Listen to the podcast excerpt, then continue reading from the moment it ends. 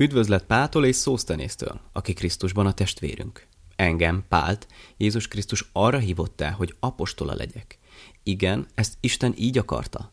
Szól ez a levél Isten Korintus városában élő helyi gyülekezetének. Nektek, akik Krisztus Jézus által szentek lettetek. Nektek, akiket arra hívott el, hogy Isten szent népévé legyetek. De más helyeken élő gyülekezeteknek is szól. Mindazoknak, akik segítségül hívják Jézus Krisztus nevét, aki a mi urunk, és az ő uruk is. Atyánk az Isten, és Urunk Jézus Krisztus adjon nektek kegyelmet. Pál hálát ad Istennek. Mindig hálát adok Istenemnek, értetek? Hálát adok azért a kegyelemért, amelyet Krisztus Jézussal együtt ajándékozott nektek. Mert Jézus által Isten mindennel megáldott benneteket, a beszéd és ismeret minden fajtájával. Ezáltal minden kétséget kizáróan megerősítette mindazt, amit nektek a Krisztusról mondtam. Így tehát minden kegyelmi ajándék megvan közöttetek, és örömmel várjátok Úrunk Jézus Krisztus megjelenését. Isten mindvégig megerősít majd titeket, hogy Úrunk Jézus Krisztus napján senki se vádolhasson benneteket. Isten teljesen megbízható, és megtartja ígéreteit. Ő hívott el bennünket, hogy teljes életközösségünkben éljünk fiával, Jézus Krisztussal, Urunkkal. A korintusi gyülekezet gondjai. Testvéreim, Urunk, Jézus Krisztus nevében kérlek benneteket, és azt tanácsolom, hogy összhang és egyetértés uralkodjon közöttetek, és abban, amit mondtok. Ne legyen köztetek széthúzás, se pártoskodás, hanem tökéletesen kapcsolódjatok egymáshoz, mind a gondolkodásban, mind a céljaitokban. Ugyanis Chloe családjából jöttetek néhányan, és tőlük hallottam, hogy nézeteltérések vannak köztetek. Arról beszélek, hogy ezt mondjátok. Én Pát követem. Vagy én Apollos csoportjába tartozom. Vagy én Kéfáshoz tartozom. Vagy én pedig közvetlenül Krisztushoz. Mit gondoltok? Részekre lehet szaggatni Krisztust? Vagy talán pát feszítették a keresztre, hogy meghalljon értetek? Vagy azért merítkeztetek be, hogy pál tanítványai legyetek? Hálát adok Istennek, hogy közületek senkit sem merítettem be, csak Kriszpuszt és Gájuszt, hogy senki sem mondhassa, hogy az én nevemre merítkezett be. Igaz, még Stefanász családját is bemerítettem, de rajtuk kívül tényleg nem emlékszem másra, akit bemerítettem volna. Krisztus ugyanis nem azért küldött engem, hogy bemerítsek, hanem azért, hogy az örömhírt elmondjam mindenkinek. De a se okoskodó szónoklatokkal, nehogy a Krisztus keresztjéről, vagyis a haláláról szóló üzenet elveszítse az erejét. Isten hatalma és bölcsessége Krisztusban rejlik. Mert akik a vesztükbe rohannak, azok a keresztről szóló üzenetet bolondságnak tartják. Számunkra azonban, akiket az Úr megment, ez az üzenet Isten erejét jelenti. Ugyanis ezt mondja az írás. A bölcsek bölcsességét semmivé teszem, az értelmesek értelmét pedig félredobom. Mire jut itt a bölcs? Mit akar az írástudó vagy a divatos filozófus? Hiszen Isten már ekkorszak minden bölcsességéről bebizonyította, hogy bolondság. A bölcs Isten úgy határozott, hogy a világ saját bölcsessége által ne legyen képes őt megismerni. Ezért Isten abban leli örömét, hogy a bolondságnak látszó örömhír üzenetével menti meg azokat, akik ezt hittel elfogadják. A zsidók csodás jeleket kívánnak, a görögök meg a bölcsességet keresik. Mi azonban egyedül Krisztusról beszélünk, akit keresztre feszítettek és meghalt. Ő a zsidók számára botrány, a nem zsidók számára pedig ez az egész bolondságnak tűnik. Krisztus azonban minden meghívott számára, legyen akár zsidó vagy nem zsidó, Istentől származó erő és bölcsesség mert Isten tettei, amelyeket az emberek bolondságnak tartanak, bölcsebbek minden emberi bölcsességnél. Ha Isten gyengének látszik, még akkor is erősebb minden embernél. Testvéreim, amikor Isten elhívott benneteket, nem sokan voltak köztetek bölcsek, hatalmasak, vagy előkelő származásúak az ember megítélése szerint. Gondolkozzatok el ezen, mert Isten azokat választotta, akiket ez a világ bolondnak tart, hogy megszégyenítse a bölcseket. Azokat választotta, akiket a világ gyengének tekint, hogy megszégyenítse azokat, akiket erősnek tartanak. Bizony, a világ értéktelen dolgait választotta, amelyeket mások megvetnek és semmibe vesznek, hogy semmivé tegye azokat, amiket mások sokra tartanak. Mindez pedig tette azért, hogy Isten előtt senki se dicsekedhessen. Isten tett benneteket Krisztus részeivé. Így lett Krisztus a bölcsességünk, és Isten Krisztusban fogadott el minket. Benne választott külön minket Isten a maga számára, és Krisztus szabadított meg a bűn uralmától. Amint az írás mondja, aki dicsekszik, csak is az Úrral dicsekedjék. Második fejezet. A megfeszített Krisztus. Így tehát testvéreim, azzal az elhatározással mentem hozzátok, hogy az Istentől származó igazságokat egyszerűen fogom elmondani, nem pedig emberi bölcsességgel vagy szónoki fogásokkal. Elhatároztam, hogy csak is Jézus Krisztusról fogok nektek beszélni, és róla is csak úgy, mint aki meghalt a kereszten. Amikor hozzátok érkeztem, gyenge voltam, féltem és reszkedtem. Beszédemet és tanításomat azonban nem bölcs szavak tették meggyőzővé. A Szent Szellem ereje mutatkozott meg, amikor beszéltem. Ez volt a bizonyítéka annak, hogy igazat mondok. Ez pedig azért történt így, hogy hitetek alapja az Isten erejének megtapasztalása legyen, ne az ember bölcsessége. Isten bölcsessége. Igaz, a szellemileg érett hívőket mégis tanítjuk a bölcsességre. Azonban ez egészen más, mint a jelenlegi világ bölcsessége. Más, mint azoknak a bölcsessége, akik most uralkodnak a világ felett. Hiszen ezek a vezetők el fogják veszíteni a hatalmukat. Mi Isten bölcsességét tanítjuk, amelyet ő mindeddig titokban tartott. Ezt a bölcsességet már az idők kezdete előtt arra rendelte, hogy a mi dicsőségünkre legyen.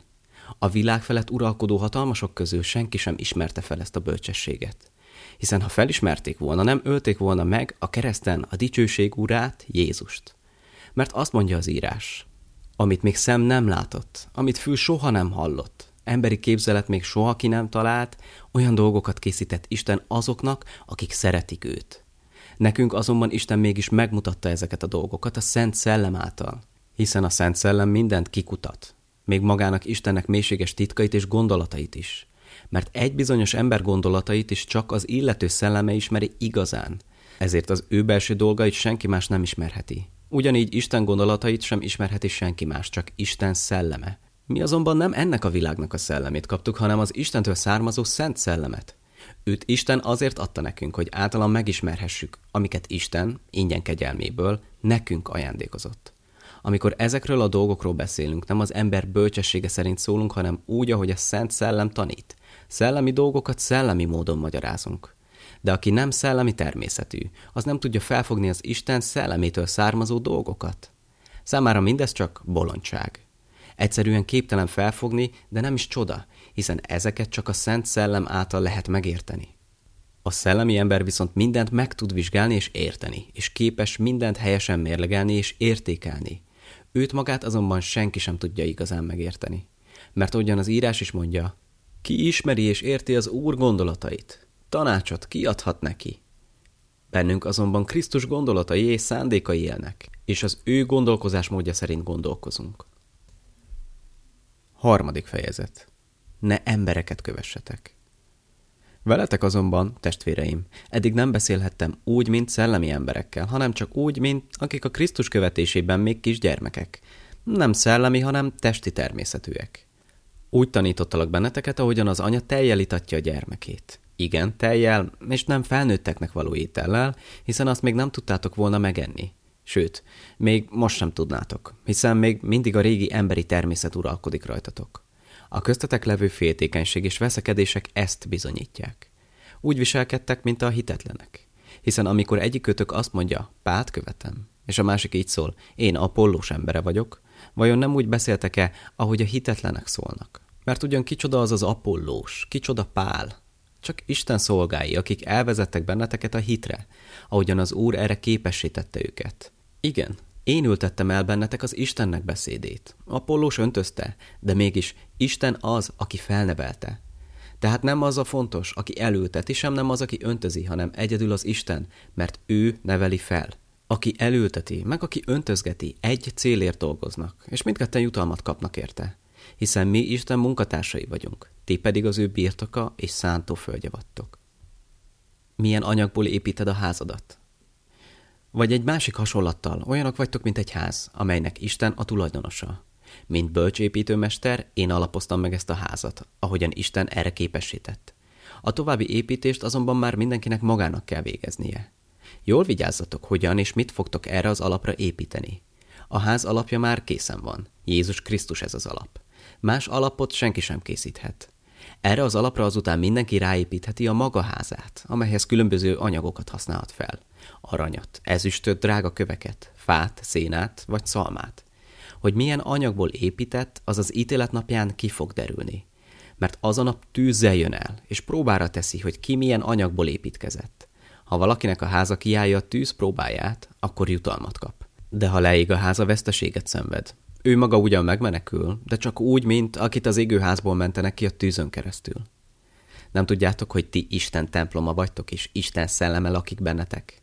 Ha valaki rombolja és pusztítja Isten templomát, azt Isten is el fogja pusztítani, mert Isten temploma szent, és ti vagytok ez a szent templom. Senki se csapja be magát. Ha valaki közületek azt gondolja, hogy a jelenlegi világ szerint bölcsnek számít, inkább legyen bolondá, hogy valóban bölcs lehessen. Miért? Mert ennek a világnak a bölcsessége Isten szemében bolondság. Ahogyan az írás is mondja. Isten a saját ravasságukkal ejti csapdába a bölcseket. Másutt. Az Úr tudja, hogy a bölcsek gondolatai semmit sem érnek. Azért senki se dicsekedjék emberekkel, hiszen minden a tiétek. Pál, Apollós, Kéfás, a világ, az élet és a halál, a jelen meg a jövendő is. Minden a tiétek. Ti Krisztusé vagytok, Krisztus pedig Istené. Negyedik fejezet. Krisztus apostolai. Mi Krisztus szolgái vagyunk, és Isten ránk bízta a titkait. Így tekintsen ránk mindenki. Akire pedig rábíztak valamit, attól elvárják, hogy hűséges és megbízható legyen. Én azonban nem törődöm vele, mi a véleményetek rólam, és hogyan ítéltek meg engem. Az sem érdekelne, ha a bíróság ítélkezne felettem. Sőt, még én sem mondok ítéletet magamról. Bár lelkismeretem tiszta, ez még nem bizonyítja, hogy ártatlan vagyok. Maga az Úr fog ítélkezni felettem. Azért nem mondjatok ítéletet senkiről idő előtt, vagyis mielőtt az Úr eljön. Várjátok meg őt. Ő majd rávilágít arra, amit ma még a sötétség takar el a szemünk elől. Napvilágra hozza még a szív legrejtettebb szándékait is. Akkor majd Istentől kapja meg mindenki az őt megillető dicséretet. Testvéreim, mindezt ti értetek mondtam, és Apollóst meg magamat csak a példa kedvéért említettem. Tanuljátok meg, mit jelent ez. Ne menj túl azon, amit az írás mond. Ne legyetek büszkék, és ne dicsekedjetek az egyik emberrel a másik ellenében. Ki mondta, hogy te jobb vagy, mint a másik? Amit van, azt mind az Istentől kaptad? De ha így van, akkor hogy mersz valamivel dicsekedni, mintha nem ajándékba kaptad volna? Azt gondoljátok, hogy már mindenetek megvan, ami szükséges. Azt hiszitek, hogy már gazdagok vagytok. Már királynak érzitek magatokat, de nélkülünk. Bár csak valóban királyok lennétek, hiszen akkor mi is veletek együtt uralkodhatnánk. Úgy gondolom, Isten nekünk, apostoloknak az utolsó helyet adta. Mindenki szeme láttára oda állított bennünket, mint akiket már halára ítéltek. Így az egész világ bennünket néz, az angyalok is, meg az emberek is. Mi bolondok vagyunk a Krisztusért, ti pedig bölcsnek tartjátok magatokat a Krisztusban. Mi gyengék vagyunk, ti pedig azt hiszitek, hogy erősek vagytok. Benneteket tisztelnek, bennünket pedig lenéznek. Mindeddig a pillanatig ilyen az életünk. Éhezünk és szomjúzunk, ruhánk sincs elegendő. Sokszor megvernek bennünket, hajléktalanok és hontalanok vagyunk. Saját kezünkkel keressük a kenyerünket. Akik átkoznak, azokat megáldjuk, és kitartással tűrjük, ha üldöznek bennünket. Akik rosszat mondanak rólunk, azokról jót mondunk. Mind a mai napig úgy bánnak velünk az emberek, mintha a világ szemete lennénk, a földnek szégyene. De nem azért írom ezeket, hogy megszégyenítselek, inkább figyelmeztetni akarlak benneteket, mint kedves gyermekeimet. Mert lehetne akár tízezer tanítómesteretek is a Krisztusban, de édesapátok csak egy van. Mert a Krisztus Jézusban én lettem a szellemi édesapátok, hiszen az örömhírt tőlem hallottátok. Ezért kérlek, kövessetek engem. Éppen ezért küldtem el hozzátok Timóteust, akit szeretek, és hűséges szellemi gyermekem az Úrban. Ő majd eszetekbe juttatja, hogyan élek a Krisztus Jézus uralma alatt. Ezt az életmódot tanítom mindenhol, minden helyi gyülekezetben.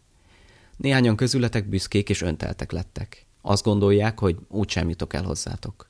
Azonban, ha az Úr is úgy akarja, bizony meglátogatlak benneteket, mégpedig hamarosan. Akkor majd kiderül, hogy ezek a büszke emberek valóban olyan erősek, vagy csak a hangjuk nagy. Mert Isten királysága nem üres beszéd, hanem hatékony erő.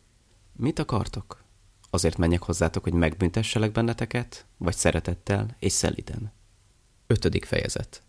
Erkölcstelenség a gyülekezetben.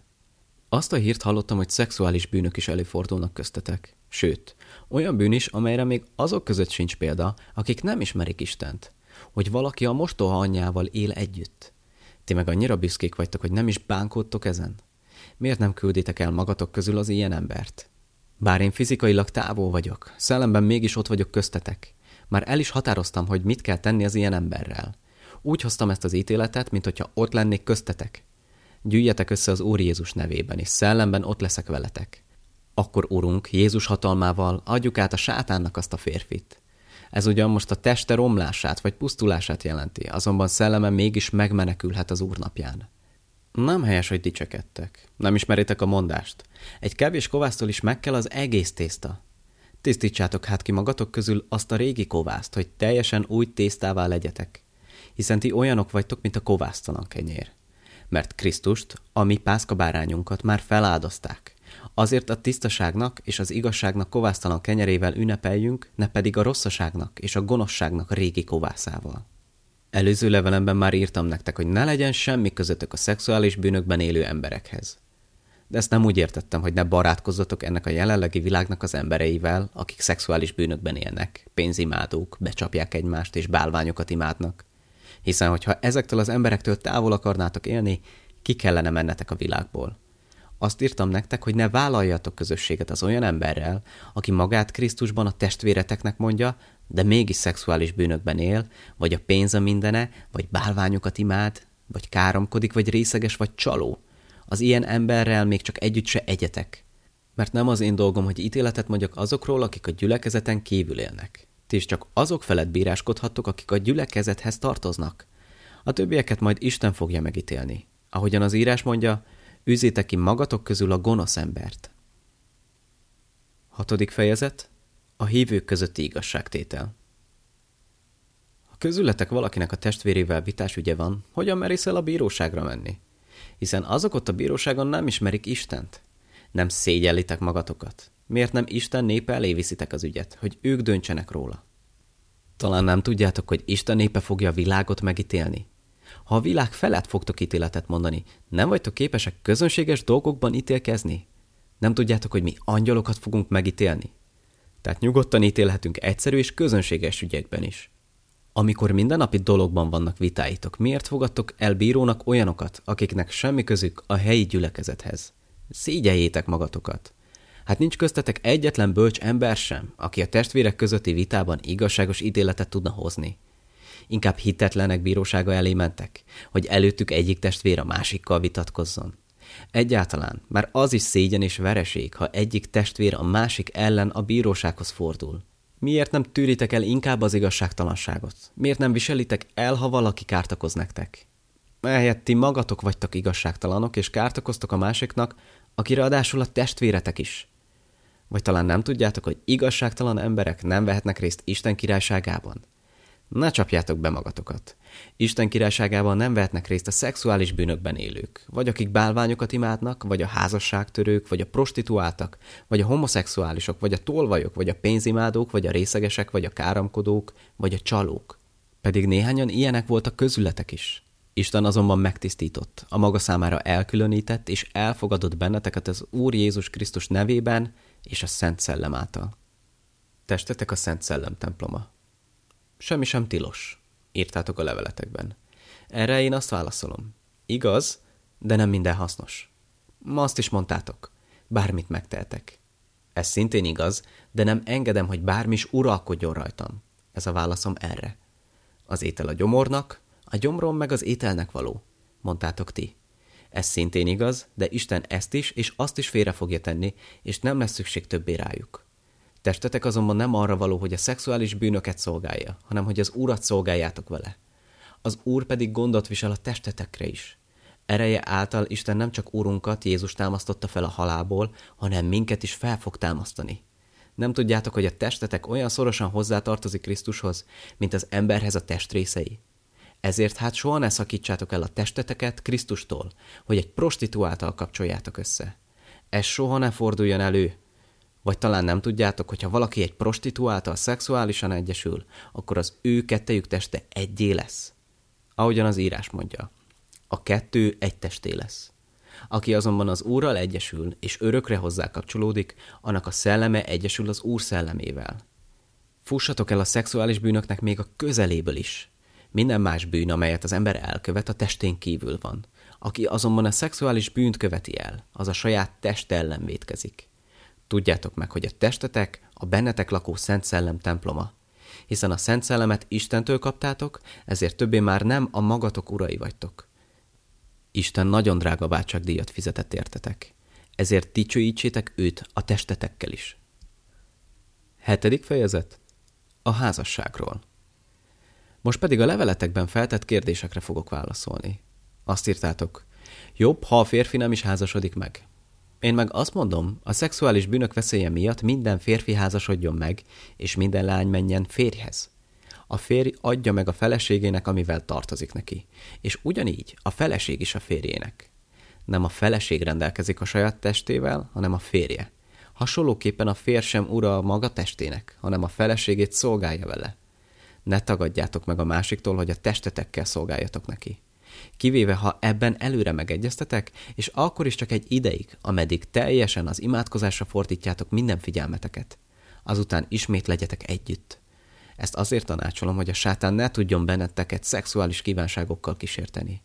De mindezzel kedvezni akarok nektek, nem pedig parancsolni. Szeretném, ha mindenki úgy élne, mint én. De Isten mindegyikünknek más-más ajándékot adott. Az egyiknek ilyet, a másiknak másfélét. Akik még nem élnek a házasságban, vagy már özvegyek lettek, azoknak azt üzenem. Jobban teszik, ha továbbra is egyedül maradnak, mint ahogyan én is élek. De nem tudják magukat visszatartani, akkor inkább házasodjanak meg, illetve menjenek férjhez. Mert jobb házasságban élni, mint szexuális kívánság tüzében égni. Azoknak, akik megházasodtak, üzenem, és ezek valójában az úr parancsai, az asszony ne hagyja el a férjét, és ne váljon el tőle. Ha pedig mégis elválik, utána ne menjen máshoz férjhez. Inkább béküljön ki a férjével. Parancsolom a férjeknek is, hogy a feleségüktől ne váljanak el, se el ne hagyják őket. A többieknek pedig én mondom, nem az úr. Ha egy hívő férfinak hitetlen felesége van, aki együtt akar vele élni, a férj ne váljon el tőle. Ha valamelyik hívő asszonynak hitetlen férje van, aki együtt akar vele élni, az az asszony ne váljon el tőle. Mert a hitetlen férj meg van szentelve a hívő felesége által, és a hitetlen feleség meg van szentelve a hívő férje által. Ha nem így lenne, akkor közös gyermekeik már nem tartoznának Isten népéhez, így azonban ezek a gyermekek is szentek. Ha azonban a hitetlen férj vagy feleség el akar válni a hívő házastársától, ám váljon el. Ilyen esetben a hívő férj vagy hívő feleség nincs hozzákötve hitetlen házastársához, hanem szabad. Isten azonban arra hívott el benneteket, hogy egymással békességben éljetek. Te hívő feleség, talán még megmentheted a hitetlen férjedet. Te hívő férj, talán még megmentheted a hitetlen feleségedet. Maradj meg abban, amiben Isten elhívott. Mindenki továbbra is úgy élje az életét, ahogyan Isten azt megadta számára, vagyis éljen úgy, ahogy akkor élt, amikor Isten megszólította. Így rendelkezem az összes helyi gyülekezetben. Ha például valaki már körül volt metélve, amikor az Isten megszólította, ne akarjon ezen változtatni. Akit viszont körülmetéletlen állapotban hívott el az Úr, az meg ne akarjon körülmetélkedni. Mert nem az a fontos, hogy valaki körül van-e metélve vagy nincs. Csak egyetlen egy dolog számít. Az Isten parancsainak való engedelmesség. Mindenki maradjon meg abban az állapotában, ahogyan elhívta őt az Úr. Rabszolgaként kaptad az elhívást? Ne törődj vele! Ha azonban szabaddá lehetsz, akkor használd ki az alkalmat arra, hogy felszabadulj. Mert az Úrban elhívott rabszolga az Úr felszabadított embere. Hasonlóképpen, aki szabad emberként kapta az elhívást, az meg Krisztusnak rabszolgája. Drága váltságdíjat fizetett értetek Isten, ezért ne embereket szolgáljatok. Testvéreim, bármilyen állapotban is ért el benneteket Isten hívása, maradjatok meg abban azután is, amikor már Istennel együtt éltek. A megházasodás kérdései. Most szeretnék azokról szólni, akik még nem házasodtak meg, illetve nem mentek férjhez. Erről ugyan nem kaptam az úrtól parancsot, mégis szeretnék tanácsot adni nektek. Úgy mondom ezt, mint akiben meg lehet bízni, mert az úr kegyelmet adott nekem. Az a véleményem, hogy a mostani nehéz időkben az a helyes, ha mindenki abban az állapotában marad, ahogyan éppen most van. Ha megnősültél, akkor ne akarj elválni. Ha nincs feleséged, ne is keres magadnak. De ha mégis megnősülsz, nem vétkezel, és ha a leány férjhez megy, ő sem vétkezik. Az ilyeneknek azonban gondjaik lesznek a mindennapi életükben. Én pedig szeretnélek benneteket ezektől megkímélni. Ezt azért mondom, testvéreim, mert a hátra levő idő már nagyon rövid. Ezért mostantól fogva, akinek van felesége, úgy éljen, mintha nem is lenne. Aki szomorú, úgy éljen, mintha nem is lenne szomorú. Aki örül, mintha nem is örülne.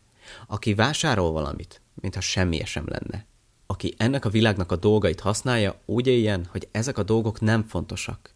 Igen, így éljetek, mert ez a világ és ez az egész jelenlegi formája el fog múlni. Azt szeretném, hogy gondok és aggodalmak nélkül éljetek. Az a férfi, aki nem házasodik meg, az úr tetszését keresi, és az úr munkájára van gondja. Aki azonban megnősült, az a világi dolgokkal törődik, és a felesége kedvét is keresi. Így kétfelé oszlik a figyelme. Kedvét keresi az úrnak is, meg a feleségének is. Hasonlóan az az asszony is, akinek már nincsen férje, vagy a leány, aki még nem ment férjhez. Ők az úr dolgaira viselnek gondot, és egyedül az urat szolgálják a testükkel és a szellemükkel. Az az asszony azonban, aki férnél van, a mindennapi dolgokkal törődik, és a férje kedvét keresi. Mindezt azonban a ti érdeketekben mondom, nem azért, hogy korlátozzalak benneteket. Abban szeretnék segíteni, hogy helyesen és jó rendben éljetek, teljes odaadással szolgáljátok az urat, és ebben ne akadályozom benneteket semmi. Ha egy férfi úgy gondolja, hogy a mennyasszonya lassan túlhaladja a házasságra legalkalmasabb kort, ezért feleségül akarja venni a mennyasszonyát, ám vegye feleségül. Azzal, hogy összeházasodnak, nem vétenek semmit. Egy másik férfi azonban lehet, hogy arra a szilárd meggyőződésre jut, hogy nem akar megházasodni, és teljesen szabadon dönthet ebben, semmi nem kényszeríti. Így eldöntheti, hogy mégsem veszi feleségül azt a leányt, akit korábban eljegyzett. Ez a férfi is helyesen döntött. Tehát az is helyesen teszi, aki a mennyasszonyával megházasodik, aki azonban nem házasodik meg, az még helyesebben cselekszik. A férjes asszony maradjon a férjével, amíg a férje él. De ha a férje meghal, szabadon férjhez mehet, aki ezt csak akar, csak hogy az új férj is az úr követője kell, hogy legyen. Ma azonban boldogabb lesz, hogyha nem megy újra férhez. Ez az én véleményem, és hiszem, hogy Isten szent szelleme lakik bennem. Nyolcadik fejezet a bálványoknak áldozott ételekről. Most pedig a bálványoknak felajánlott étel áldozatokról írok nektek. Természetesen minnyáján ismerjük ezeket a dolgokat. Azonban a puszta ismeret vagy a tudás még nem elég, mert az csak büszkévé tesz. A szeretet ellenben a többieket is építi és bátorítja. Ha valaki azt gondolja magáról, hogy ő már tud valamit, az az ember igazából még semmit sem ismer úgy, ahogy kellene. De ha valaki igazán szereti Istent, azt az embert Isten is közelről és bensőségesen ismeri. A bálványoknak felajánlott ételáldozatokról tehát ezt mondom. Tudjuk, hogy a bálványok nem valódiak, és semmit sem számítanak. Viszont azt is tudjuk, hogy csak egyetlen egy igazi Isten van. Vannak ugyanolyanok, akiket az emberek isteneknek neveznek, akár az égben, akár a földön legyenek. És valóban sok ilyen Isten és Úr van. Nekünk azonban egyetlen egy Istenünk van, a mennyei édesapánk, aki a világ mindenséget teremtette, mi ő érte élünk. Hasonlóképpen egyetlen úrunk van, Jézus Krisztus, aki által van minden, és mi is általa élünk. Ezt azonban nem mindenki tudja. Vannak, akik nemrég még tisztelték a báványokat. Ha az ilyen ember továbbra is eszik a báványoknak áldozott ételből, akkor úgy érzi, hogy még mindig bálványokhoz tartozik. Nem biztos benne, hogy helyesen teszi, és bűnösnek érzi magát. Nem azt tesz bennünket Isten számára elfogadhatóvá, hogy mit eszünk, vagy mit nem. Attól nem leszünk rosszabbak, ha eszünk valamit, és attól sem leszünk jobbak, ha igen. De vigyázzatok, hogy a viselkedésetek szabadsága nehogy bűnre vigye azokat, akik még gyengék a hitben. Mert lehet, hogy neked helyes a felfogásod, és úgy érzed, hogy szabadon együtt a többiekkel a hamis istenek templomában. Ha ezt látja a testvéred, akinek még gyenge hite, akkor ő is felbátorodik, és megeszi a báványoknak áldozott ételeket. Mivel azonban ezt rossz lelkismerettel teszi, szellemileg tönkre megy, mégpedig te miattad. Így a te szabad gondolkozásoddal vesztét okozod a testvérednek, akiért Krisztus meghalt. Amikor ilyen módon védkeztek a testvéretek ellen, és megbántjátok őket, akkor valójában Krisztus ellen is védkeztek. Igen, kárt okoztok a testvéretek lelkében azzal, hogy miattatok valami olyat tesznek, amit rossznak tartanak. Ezért, ha az, hogy én megeszek valamit, bűnbe ejti a testvéremet, akkor inkább soha többé nem eszem húst, csak neki ne okozzak bajt. 9. fejezet mi nem éltünk a jogainkkal. Talán nem vagyok szabad ember. Nem vagyok apostol.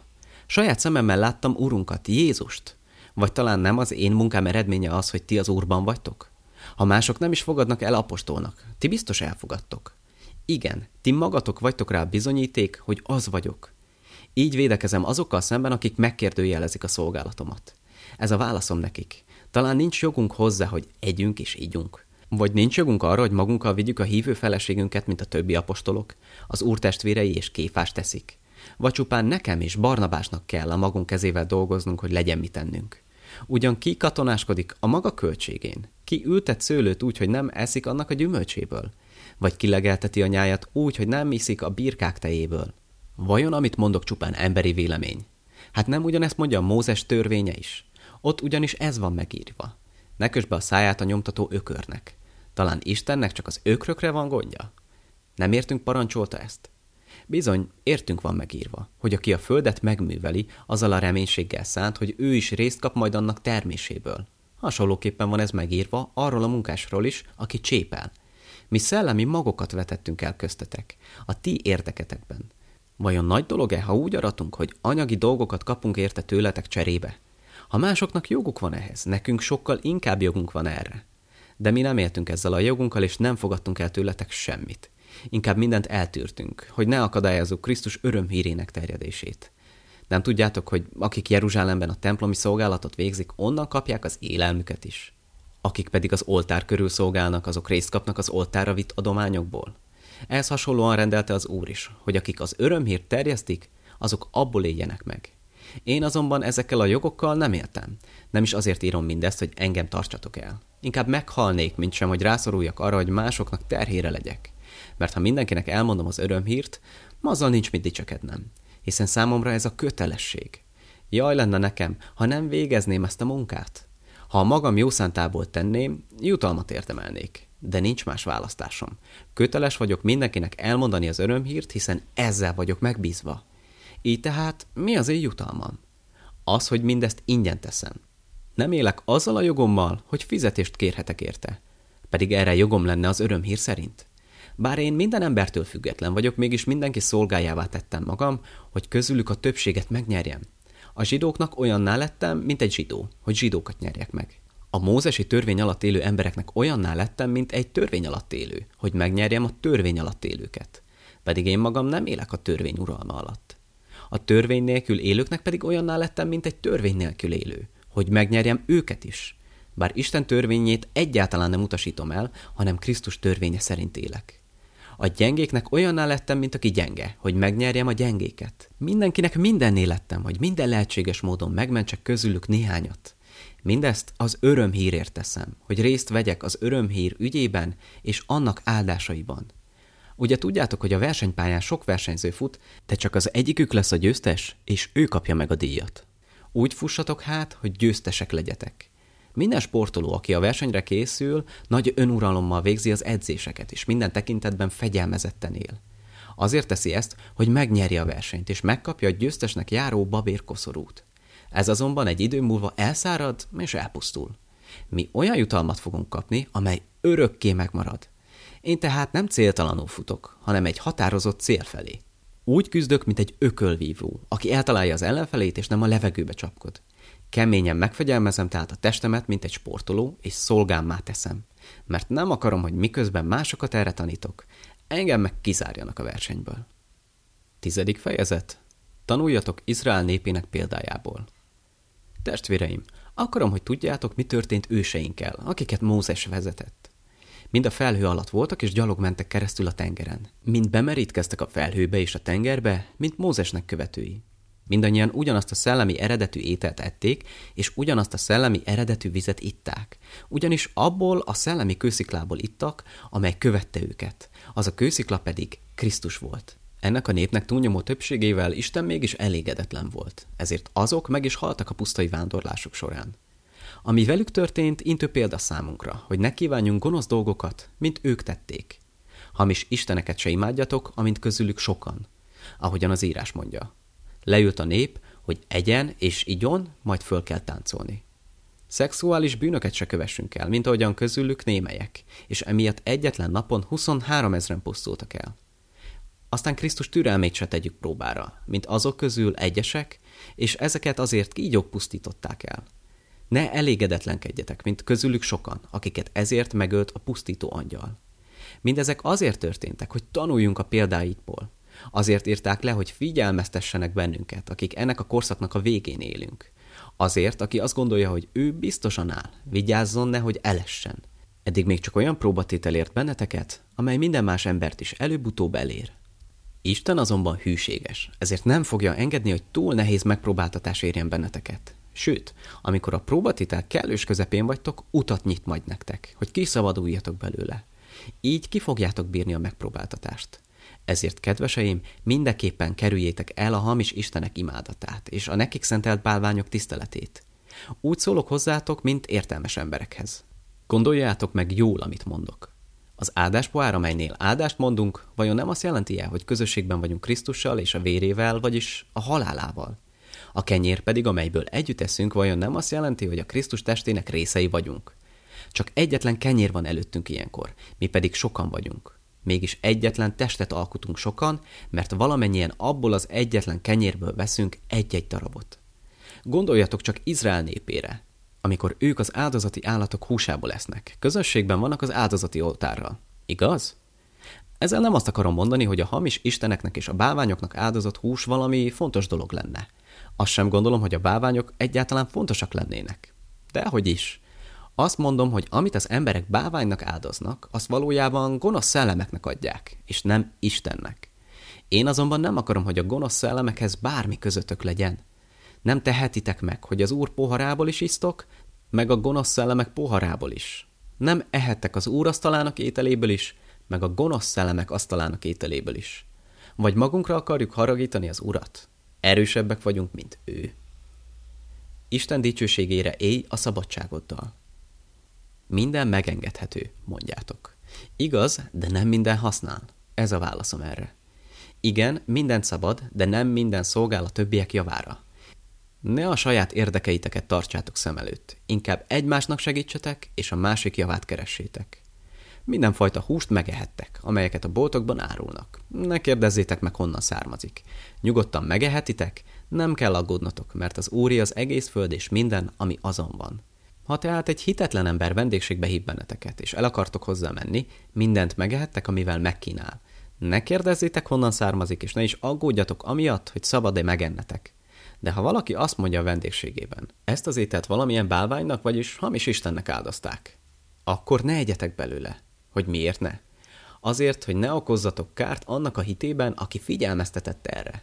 Hiszen az az ember úgy gondolhatja, hogy az ilyen ételt nem szabad megenni. Nem arról beszélek, hogy te mit tartasz jónak vagy rossznak, hanem arról, hogy az a másik ember rossznak tartja, ha mégis megeszed. Csak emiatt mondom, hogy ne edd meg. Mert egyébként nem kellene törődni vele, hogy az a másik mit gondol. Hiszen én mindig hálát adok Istennek, amikor eszem. Ha pedig hálaadásra leszem valamit, akkor ne hibáztasson érte senki. Tehát akár esztek, akár isztok, vagy bármit tesztek, mindent Isten dicsőségére tegyetek de ne tegyetek semmi olyat, ami akár zsidókat, vagy akár nem zsidókat, vagy az Istennek eklézsiáját bűnre vinné. Én is erre törekszem. Mindenkinek igyekszem a tetszését megnyerni, és nem azzal törődöm, ami nekem jó, csak azzal, ami másoknak. Mert azt akarom, hogy mindannyian megmeneküljetek. 11. fejezet Kövessétek tehát a példámat, ahogy én is követem Krisztust. A hatalom alatt. Dicsérlek benneteket, hogy minden dologban emlékeztek rám, és hűségesen követitek mindazt, amire tanítottalak benneteket. Azt akarom azonban, hogy értsétek meg, Krisztus a feje, vagyis a hatalommal felruházott felettesen minden férfinak. Hasonlóképpen a nő feje a férfi. Krisztusnak pedig az Atya Isten a feje. Ezért minden férfi, aki befedett fejjel imádkozik vagy profitál, szégyent hoz arra, aki az ő feje de ha egy nő imádkozik vagy profitál, akkor be kell takarnia a fejét valamivel, különben szégyent hoz arra, aki az ő feje. Hiszen ha nem fedi be a fejét, az olyan, mint a kopaszra nyírták volna. Mert ha valamelyik nő nem takarja be a fejét, akkor akár le is nyírhatja a haját. De ha szégyen lenne a számára kopaszra nyírt feje járni, akkor inkább takarja be a fejét. A férfinak azonban nem illő, hogy befedje a fejét. Hogy miért? Mert a férfit Isten úgy teremtette, hogy őre hasonlítson és dicsőségét visszatükrözze. Ehhez hasonlóan a feleség és a férje dicsőségét tükrözi, mert nem a férfi származik az asszonyból, hanem az asszony a férfiból. Nem a férfit teremtette az Isten az asszonyért, hanem az asszonyt a férfiért. Ezért szükséges, hogy a nő takarja be a fejét valamivel, és így jelezze, hogy valakinek a hatalma és a védelme alatt áll. Ez szükséges az angyalok miatt is. Az úr uralma alatt azonban az asszony is fontos a férfi számára, és a férfi is az asszony számára. Egyik sem független a másiktól. Mert igaz, hogy az asszony a férfiból származik, de a férfiakat meg az asszonyok szülik. Végső soron azonban minden Istentől származik. Döntsétek el magatok között, hogy illik-e, hogy egy nő úgy imádkozzon Istenhez, hogy a feje nincsen betakarva semmivel? Vagy nem arra tanít benneteket a természet is, hogy szégyen az, ha egy férfi hosszú hajat visel, ugyanakkor pedig a nőnek dísze a hosszú haja? Hiszen ez a természet adta fátyol a fején. Ha valaki ebben a dologban vitatkozni akar, akkor tudja meg, hogy a vitatkozás sem nekünk, sem az Isten gyülekezeteinek nem szokásuk. Az új szövetség megerősítése. A következő dologban, amelyben most rendelkezem, nem tudlak benneteket megdicsérni, mert amikor összejöttök, annak több a kára, mint a haszna.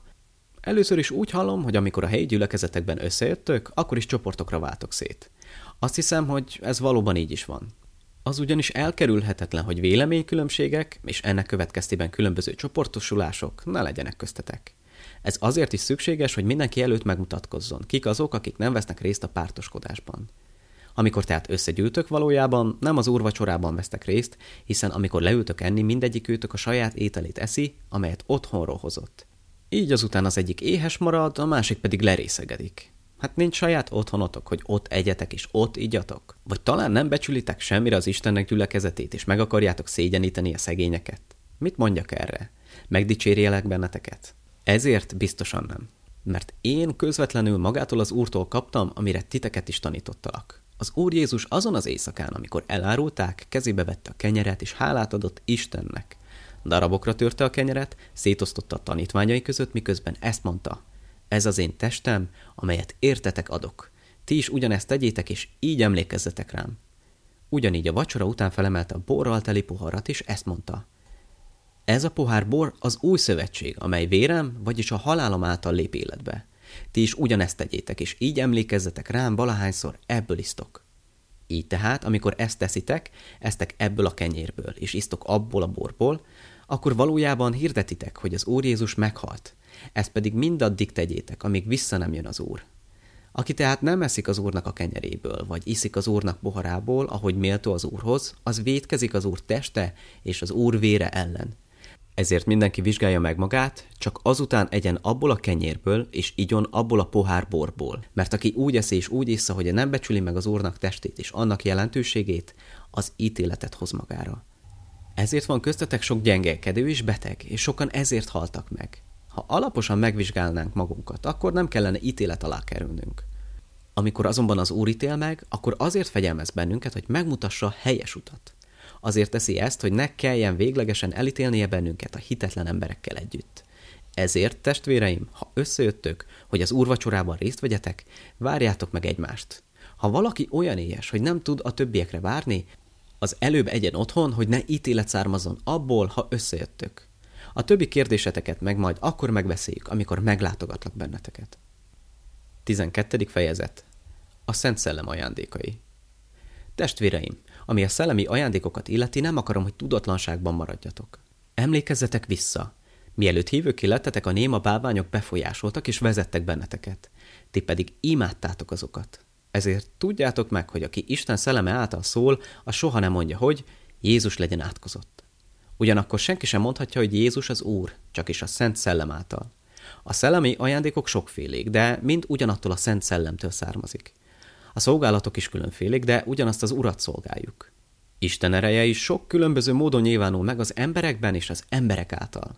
Mégis egy és ugyanaz az Isten, aki mindezeket a dolgokat bennünk és közöttünk véghez viszi. Azonban a Szent Szellem mindenfajta működését azért kaptuk, hogy ezzel a többieknek szolgáljunk és őket segítsük. Az egyik embernek például a Szent Szellem azt adja, hogy képes legyen bölcsen beszélni. A másiknak ugyanaz a Szent Szellem természetfeletti ismeretet ad, amikor beszél.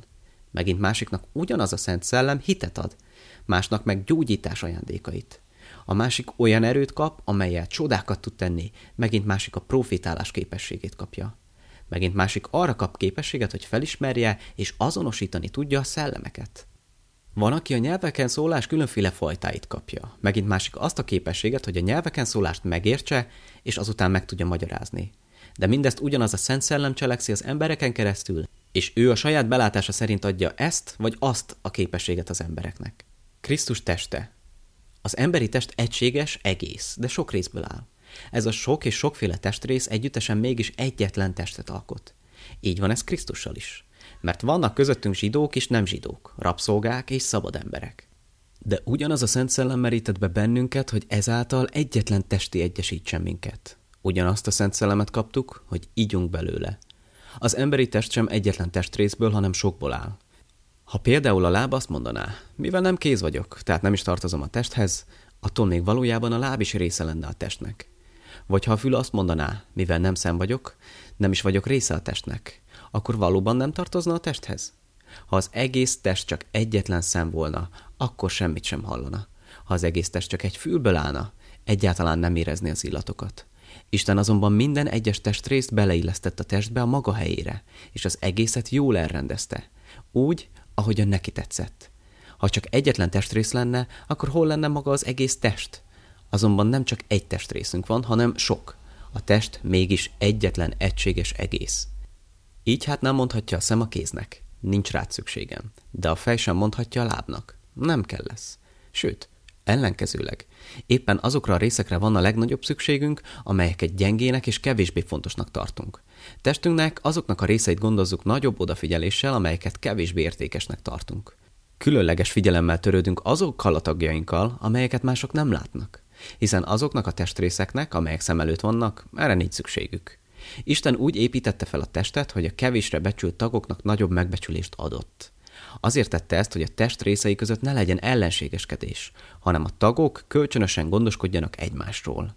Ha valamelyik rész szenved, vele együtt szenved a test többi része is. Ha valamelyik tag megbecsülésben részesül, a többi tag is együtt törül vele.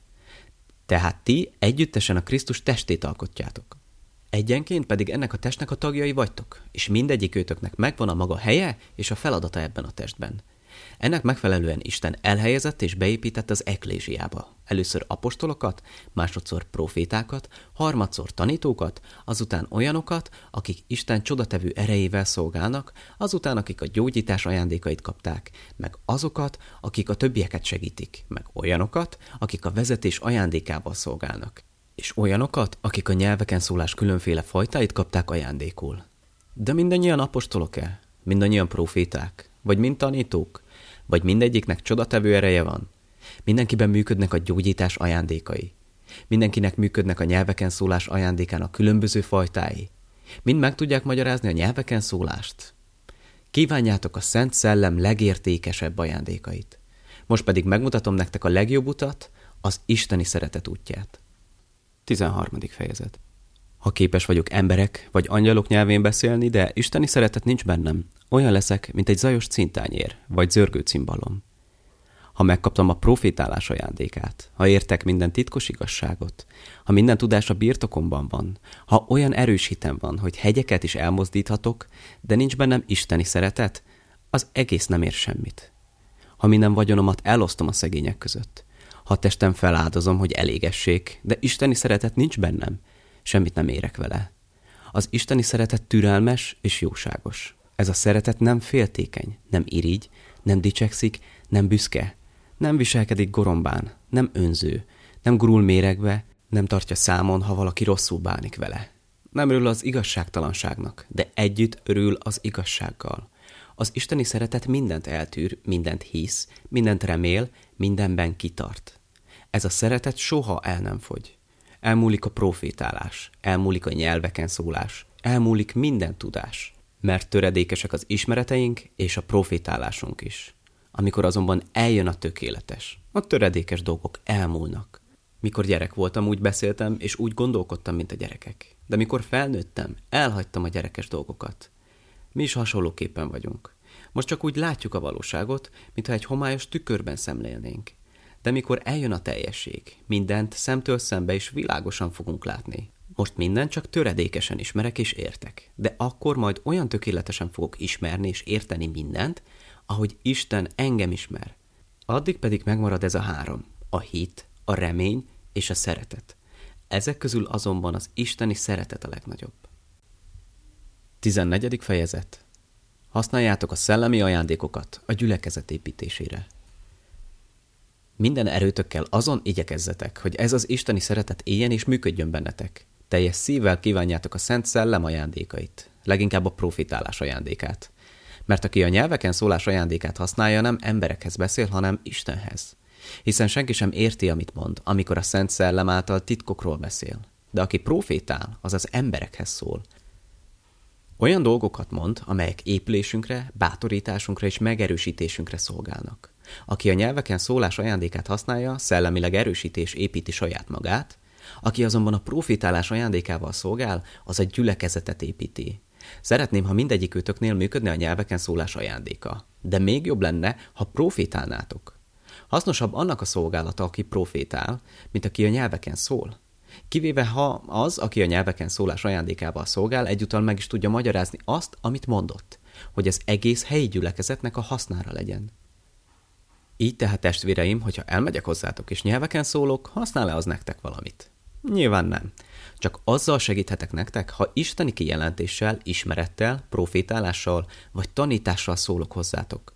Hiszen így van ez még az élettelen hangszerekkel is. Mondjuk fuvolán, vagy valamilyen húros hangszeren játszik valaki, de ha ezek a hangszerek nem adnak tiszta és érthető hangot, akkor senki sem fogja felismerni, milyen éneket akarnak kísérni vele. Vagy gondoljatok a csatára. Ha a trombita nem ad jól hallható és világosan felismerhető jelzést, akkor a katonák nem értik meg, hogy itt az ideje felkészülni a harcra. Így van ez veletek is. Ha nyelveken szólás ajándékát használva beszéltek, hogyan fogják a hallgatók megérteni, mit mondtok? Csak a levegőbe fogtok beszélni. Milyen sokféle nyelv van a világon, és mindegyik érthető jelentést hordoz. Mégis, ha éppen azt a bizonyos nyelvet nem ismerem, idegen leszek annak a számára, aki azon a nyelven szól hozzám, és ő is idegen lesz az én számomra. Ugyanez vonatkozik rátok is. Mivel nagyon akarjátok a Szent Szellem ajándékait, így azon igyekezzetek, hogy elsősorban a helyi gyülekezet építésére, megerősítésére szolgáló ajándékok működjenek közöttetek. Ebből következik, hogy aki a nyelveken szólás ajándékát használja, imádkozzon érte, hogy meg is tudja magyarázni azt, amit mondott. Ha ugyanis a nyelveken imádkozom, a szellemem ugyan imádkozik, de az értelmem nem vesz részt benne. Akkor mit tegyek? Imádkozom a szellememmel is, de az értelmemmel is imádkoznom kell. Dicséretet éneklek a szellememmel is, de énekelni fogok az értelmemmel is. Máskülönben, ha te csak a szellemeddel mondasz áldást, vagyis a nyelveken szólás ajándékát használod, hogyan mondhatja rá a másik ember, hogy ámen? Hiszen egyáltalán nem is érti, amit mondasz. Te ugyan szépen adsz hálát, de ez a másiknak szellemileg semmit sem használ. Hálát adok Istennek, hogy a nyelveken szólás ajándéka bennem jobban működik, mint bárkinél közületek. Mégis, ha a helyi gyülekezetben vagyok, inkább akarok valamilyen érthető nyelven öt szót mondani, hogy ezzel is tanítsalak benneteket, mint tízezer szót a nyelveken szólás ajándékával, amelyből senki sem ért semmit. Testvéreim, a gondolkodásatok ne legyen gyerekes, hanem felnőtthöz méltó. Csak a gonoszságban legyetek olyanok, mint a csecsemők, mert ez van az írásban. Olyanok által fogok ehhez a néphez szólni, akik más nyelveken beszélnek, és idegenek szájával fogok beszélni népemhez, de még úgy sem hallgatnak rám. Ezt mondja az Úr. Ezért a nyelveken szólás ajándéka a hitetlenek számára bizonyíték, nem a hívőknek szól. A profitálás azonban nem a hitetlennek szól, hanem a hívőnek. Gondoljátok meg, az egész helyi gyülekezet összejön, és ti mind egyszerre beszéltek a nyelveken szólás ajándékát használva. Ha ekkor valaki bejön közétek, aki nem tartozik hozzátok, vagy hitetlen, biztosan azt fogja hinni, hogy mind őrültek vagytok. De képzeljétek csak el, a gyülekezetben mind profétátok, és akkor jön be közétek egy idegen vagy hitetlen ember. Az ott elhangzó proféciák megmutatják a bűneit, és meggyőzik azt az idegent, hogy bűnös. Így azután, mivel a szíve titkai kiderültek, az idegen a földre borulva imádja Istent, és ezt fogja mondani. Bizony, Isten itt van közöttetek. Az összejövetelek célja a gyülekezet épülése. Összefoglalva tehát ezeket javaslom testvéreim. Amikor összejöttök, mindegyikőtök hozzon valamit. Az egyik énekeljen egy zsoltárt, a másik tanítson, a harmadik mondja el, amit Isten kijelentett neki, más valaki szolgáljon a nyelvek ajándékával, valaki pedig magyarázza azt meg. De mindenkinek az legyen a célja, hogy szellemileg erősítse és építse a gyülekezetet. Ha nyelvek ajándékával akarnak szólni a testvérek, ketten vagy legfeljebb hárman beszéljenek, de csak egyik a másik után, valaki pedig magyarázza meg – ha nincs senki, aki meg tudná magyarázni, akkor a nyelveken szóló ne beszéljen a helyi gyülekezet előtt, hanem hallgasson. Csak magában és Istennek mondja el. Két vagy három testvér szólhat a profitálás ajándékával, de amit egyikük mond, azt a többi vizsgálja meg, és élje meg. Lehet, hogy miközben az egyikük beszél, valaki más is kap Istentől üzenetet. Ekkor az, aki éppen beszél, hallgasson el, és engedje szólni a másikat. Mert valamennyien profétálhattok, de csak az egyik a másik után, így mindenki tanulhat és bátorítást kaphat belőle. A profiták szellemei ugyanis engedelmeskednek a profitáknak, hiszen Isten nem a rendetlenség, hanem a békesség Istene. Mint Isten népének minden helyi gyülekezetében, úgy nálatok is, az összejöveteleken az asszonyok maradjanak csendben, és ne beszéljenek. Maradjanak meg az engedelmességben, amint azt Mózes törvénye is mondja. Ha pedig valamit meg akarnak érteni, azt otthon kérdezzék meg a férjüktől, mert szégyenletes dolog, ha az asszony a helyi gyülekezet összejövetelén beszél. Vajon Isten üzenete tőletek eredt, vagy egyedül csak hozzátok jutott el? Ha valaki azt gondolja magáról, hogy ő proféta vagy szellemi ember, akkor fel kell ismernie, hogy amit nektek írok, az az Úr parancsa. Ha ezt nem ismeri el, akkor őt sem fogja elismerni az Úr. Tehát testvéreim, teljes szívvel kívánjátok, hogy a profitálás ajándéka működjön bennetek, de ne tiltsátok vagy akadályozzátok a nyelveken szólás ajándékát se. Azonban minden a megfelelő módon és szép rendben történjen közöttetek. 15. fejezet Örömhír Krisztusról Emlékeztetlek benneteket, testvéreim, arra az örömhírre, amelyet tőlem hallottatok, és amelyet el is fogadtatok. Ez lett a hitetek alapja, és ezáltal fogtok megmenekülni. De csak akkor, ha hűségesek maradtok az üzenethez, amelyet tőlem hallottatok. Ha nem, akkor hiába lettetek hívőkké. Elsősorban azt az üzenetet adtam át nektek, amelyet én is kaptam. Elmondtam nektek a legfontosabbat, hogy Krisztus a mi bűneink miatt halt meg, pontosan úgy, ahogyan azt az írás mondja. Miután Krisztus meghalt, eltemették, de a harmadik napon feltámadt. Pontosan úgy, ahogyan az írás előre megmondta. Feltámadás után láthatóan megjelent Kéfásnak, azután a tizenkét apostolnak, azután egy alkalommal több, mint 500 testvér szemeláttára, amikor ők együtt voltak. Közülük a legtöbben még most is élnek, bár néhányan már meghaltak. Megjelent Jakabnak is, majd ismét az apostoloknak. Végül nekem is láthatóan megjelent Jézus. Nekem, aki olyan vagyok, mint aki túl későn született gyermek. Mert én vagyok a legkisebb az apostolok között. Sőt, nem is vagyok méltó, hogy apostolnak nevezzenek, mert üldöztem Isten eklésiáját. Isten kegyelme által mégis azzá lettem, aki vagyok. Elmondhatom, hogy irántam való kegyelmét nem vesztegettem el hiába, sőt, sokkal többet dolgoztam, mint a többi apostolok. Valójában nem is én tettem mindezt, hanem Istennek velem lévő kegyelme, de nem is az a fontos, hogy tőlem vagy más apostoloktól hallottátok az örömhírt, hiszen mindannyian ugyanazt az örömhírt mondjuk, és ez az, amelyet hittel befogadtatok. Fel fogunk támadni. Krisztust úgy mutattuk be nektek, mint aki feltámadta halottak közül. Akkor hogyan mondhatják közületek néhányan, hogy a halottak soha nem fognak feltámadni? Hiszen ha a halottak valóban nem támadnának fel, akkor Krisztus sem támad volna fel. De ha Krisztus valóban nem támad fel, akkor nincs semmi értelme annak az üzenetnek sem, amelyet nektek mondtunk. Sőt, akkor a ti hiteteknek se lenne semmi értelme. Ráadásul Istennel kapcsolatban is hazudtunk volna. Miért? Mert azt mondtuk, hogy feltámasztotta Krisztust. Pedig ha úgy van, ahogy egyesek mondják, hogy a halottak soha nem támadnak fel, akkor mi is hazugok lennénk. Mert ha a halottak tényleg soha nem támadnának fel, akkor Krisztus sem támad volna fel. Ha pedig Krisztus valóban nem támadt volna fel, akkor semmit sem érne a hitetek, és még mindig bűnben élnétek. Ezen felül még azok a testvérek is végleg elvesztek volna, akik eddig Krisztusban való hitben haltak meg. Ha Krisztusban való reménységünk csak erre a földi létre lett volna érvényes, akkor minden embernél szánalmasabbak lennénk. De az az igazság, hogy Krisztus valóban feltámadt a halottak közül. Ő támadt fel legelőször azok közül, akik hitben haltak meg. A halál annak a következtében éri el az embereket, amit egy ember tett. De a halottak feltámadása is egy emberen keresztül fog megtörténni. Mert ahogyan Ádám után minden ember meghalt annak következtében, amit Ádám tett, ugyanúgy Krisztus által is minden ember fel fog támadni annak következtében, amit Krisztus tett. Mindenki a maga idejében támad fel. Legelsőként Krisztus, azután az ő visszajövetelekor következnek azok, akik hozzátartoznak. Végül a befejezés, amikor Krisztus minden más uralkodót megfoszta hatalmától, mindenkit, akinek hatalma és ereje van, és véget vett az ő uralmuknak. Azután átadja az uralmat az Atya Istennek. Mert Krisztusnak addig kell uralkodnia, míg az Atya Isten az összes ellenségét Krisztus uralma alá nem kényszeríti. A halál lesz az utolsó ellenség, aki erre a sorsra jut. Mert az írás azt mondja, Isten mindent az ő lába alá vetett. Amikor azt mondja, hogy mindent az ő lába alá vetett, ez természetesen azt jelenti, hogy az Atya Isten kivételével. Hiszen az Atya Isten maga viszi ezt véghez. Amikor már minden és mindenki Krisztus uralma alatt lesz, akkor a fiú is aláveti magát az Atya Isten uralmának. Igen, az atya mindent a fiú uralma alá helyez, végül pedig a fiú is aláveti magát az atyának. Így azután az atya Isten tökéletesen uralkodni fog minden és mindenki felett. Egyébként pedig mit tesznek azok, akik a halottakért merítkeznek be? Ha a halottak egyáltalán nem támadnának fel, akkor ezek az emberek miért merítkeznének be, értük? Mi is miért néztünk szembe az állandó veszélyekkel? Naponta halálos veszélyben élek, és kész vagyok a halálra. Testvéreim, ez olyan igaz, mint a veletek élő dicsekvésem Urunk a Krisztus Jézus által. Ha csak emberi módon küzdöttem volna vadállatokkal Efezusban, annak mi értelme lett volna? Ha a halottak soha nem támadnának fel, akkor igaza van annak, aki azt mondja, együnk, ígyunk, mert holnap úgy is meghalunk.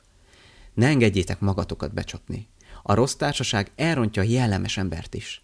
Térjetek végre észhez, és ne védkezzetek többé. Mert vannak közöttetek, akik nem ismerik Istent igazán. Azért mondom, hogy elszégyeljék magukat. Milyen lesz a testünk? De azt kérdezhetné valaki, hogyan támadnak fel a halottak? Milyen testbe jönnek vissza az életbe? Ezek ostoba kérdések. Gondolj arra, mikor elveted a vetőmagot. Csak arra fog kihajtani, ha előbb már meghalt a földben. Az a mag, amelyet elvetsz, nem is hasonlít a kifejlett növényre. Például a búzára, vagy valamilyen más növényre. Isten azonban felnöveszti, és arra a mintára formálja, amelyet annak a bizonyos növénynek tervezett. Minden egyes fajnak a saját alakját adja. Az élőlények különböző csoportjainak a teste és a formája is különböző. Más az emberi test, és más a négylábú állatok teste. Megint más a madaraké, és megint a halaké. Az égi testek pedig egészen mások, mint a földi élőlények. Bizony, nagy különbség van az égi testek szépsége és a földi élőlények szépsége között. Még az égi testek sem egyformák, más a napragyogása, más a hold fényessége, megint más a csillagok fénye, sőt, még a csillagok fénye sem egyforma. Így van ez a halottak feltámadásával is. Az emberi test, amelyet elvetünk a földbe, romlodnó, és el is pusztul. Az a test viszont, amely feltámad, nem romlik meg soha. Elpusztíthatatlan. Amikor eltemetjük a holttestet, az egyáltalán nem szép látvány. De amikor feltámad, dicsőséges lesz. Amikor eltemetjük, semmi erő nincs már benne. De amikor majd feltámad, tele lesz erővel. Amikor eltemetjük, közönséges emberi testet temetünk el. De mikor feltámad, az már szellemi test lesz. Igen, ahogyan van húsvér emberi test, van szellemi test is. Erről beszél az írás. Az első ember, Ádám, élő lélekké lett.